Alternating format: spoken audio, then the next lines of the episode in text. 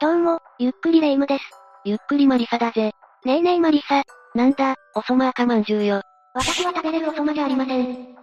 突然なんだけどね、近しい人が亡くなった時とかに、枕元に立って、なんて話があるじゃない？あれも一種の心霊現象だと思うんだけど、本当にそんなことって起こるのかしら？ああ、起こるみたいだぜ。なんなら、凶悪事件が解決した裏には心霊現象が関係していた、なんて事例もあるくらいだ。何それ、すごく気になる。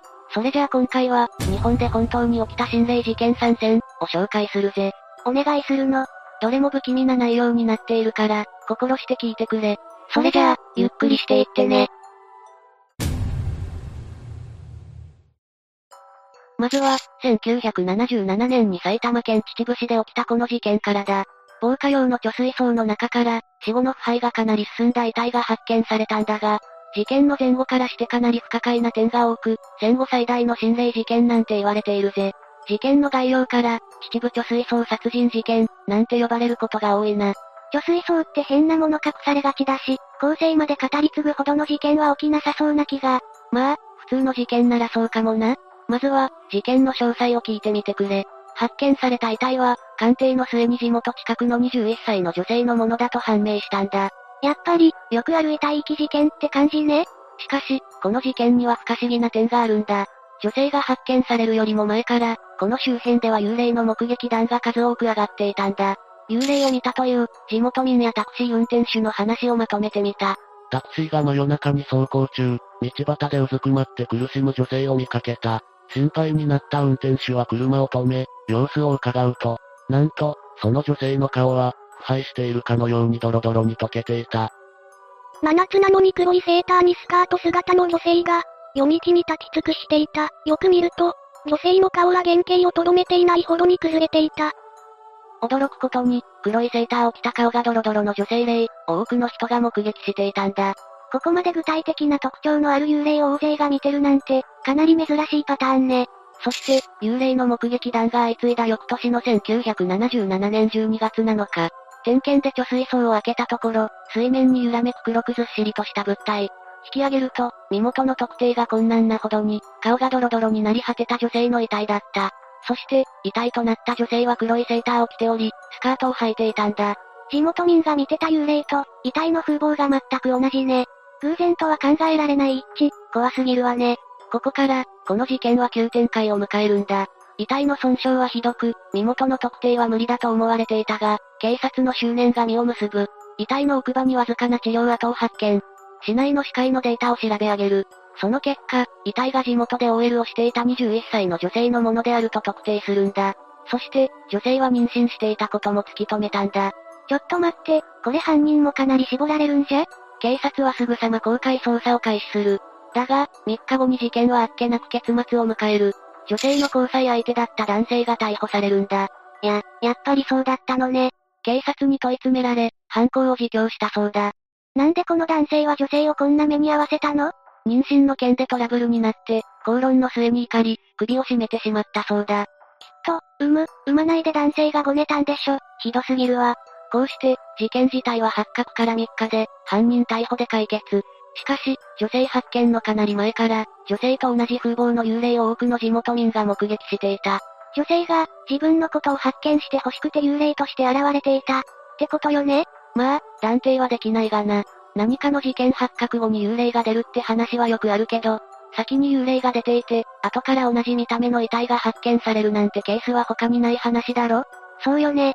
女性の無念な気持ちが募って、その場に留まっていたってことなのかしらね。もしかしたら、そうなのかもしれないな。そして、この話には後日談があるんだ。ご、後日談？それは、事件から27年経った2005年8月の話なんだ。テレビ番組でこの出来事を扱うため、取材として記者がこの地を訪れたんだぜ。この当時、すでに貯水槽は埋められていて、蓋の痕跡が残るのみだった。記者は先行を上げ、花をお供えして、もう一つの目的地を目指すことにしたんだ。どこに向かったの？遺族を取材するために、ご遺族が住んでいた家に向かったんだ。指示通りに車を走らせると、突然、目的地に到着しました、と道案内は終了する。目的地らしき家はなく辺りを見渡すと、そこには墓地があったらしい。ちなみに、目的地の住所はしっかり入力されていた。念のため、墓地を確認すると、なんと被害者女性の眠る墓地があったんだ。女性のお家に行くはずが、なぜだか女性のお墓に案内されてしまったってこと？そうなんだ。ちなみに、後日全く事情を知らないタクシーに乗り同じことをしても、案内されたのは女性の墓の前だったそうだ。もしかしたら、亡くなっているにもかかわらず、女性には何か伝えたいことが残っていたのかもしれないな。この後日談は、怖いけど少し悲しくもあるわね。安らかに眠ってほしいわ。お次の事件を紹介するぞ。これは2015年12月28日に起きており、比較的新しい心霊事件だ。ほんと最近のお話ね、どんな事件か気になるわ。奈良県警は、内縁の妻、82、を殺したと実施してきた、大津市の刑容疑者、52、を殺人容疑で逮捕した。県警によると、実は人を殺した。被害者が枕元に立つ。仕事も手につかなくなってきた、と話していたという。K 容疑者と被害女性は30年以上も交際していて、20年以上現場となったアパートで同居していた。2013年8月、歩行困難で介助が必要だった女性の顔に枕を押し付け、女性を殺害していた。K 容疑者は14年1月に女性をアパートに置き去りにしたとして、保護責任者遺棄容疑で逮捕されたが、その後、奈良地検が起訴猶予処分としていた。置き去りにされなくなったと思われていた女性が、実は恋人に殺されていたというわけだな。犯人は、長い間続いた恋人が枕元に立つという悪夢に、耐えられなくなったようだ。元恋人が枕元に立つって、ゾッとするような話ねえ。女性を手にかけてから2年以上も捕まらなかったのに、実施しちゃったのね。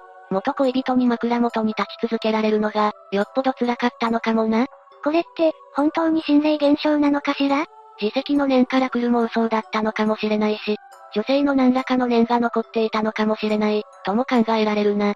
実は捜査関係者も、介護疲れでやむを得なかったのだろう、と同情の余地は示しているんだ。お互いにそこまで逼迫した上での結末だとしたら、強い思念みたいなものが留まっていても不思議はないかもね。女性は、パートナーに予想外のことをされて悲しんでいたのかもね。そうかもな。実は、同じようなパターンで容疑者が苦しむことって他にもあるみたいなんだ。ということで、最後にもう一つご紹介するぜ。こちらは、1977年に広島の某所で、若い母親が引き起こした事件だ。どんな事件なのかしら？1977年1月23日、母親が当時2歳の長男を浴槽に沈めて殺害するという、痛ましい事件が起きた。母親は後日逮捕されるんだが、警察の拘置所内で毎晩うなされ続けていたらしい。不審に思った刑務官が、母親の過去の不審な点も含めて問いかけてみると、母親は涙を流しながら告白した。事件の前年、当時1歳で不審死していた、長女の殺害も自供したんだ。自分の子二人も、ひどい母親ね。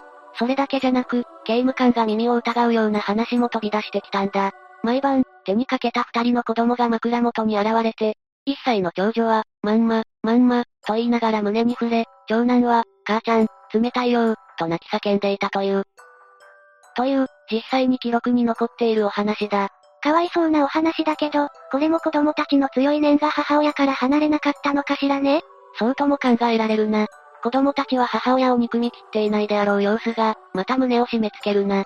もし自責の念からこういう悪夢を見ていただけなら、初めからこんなことしなければよかったのに、3件の事件の被害者のご冥福をお祈りするわ。ということで、日本で実際に起きた心霊事件を3つ紹介したぜ。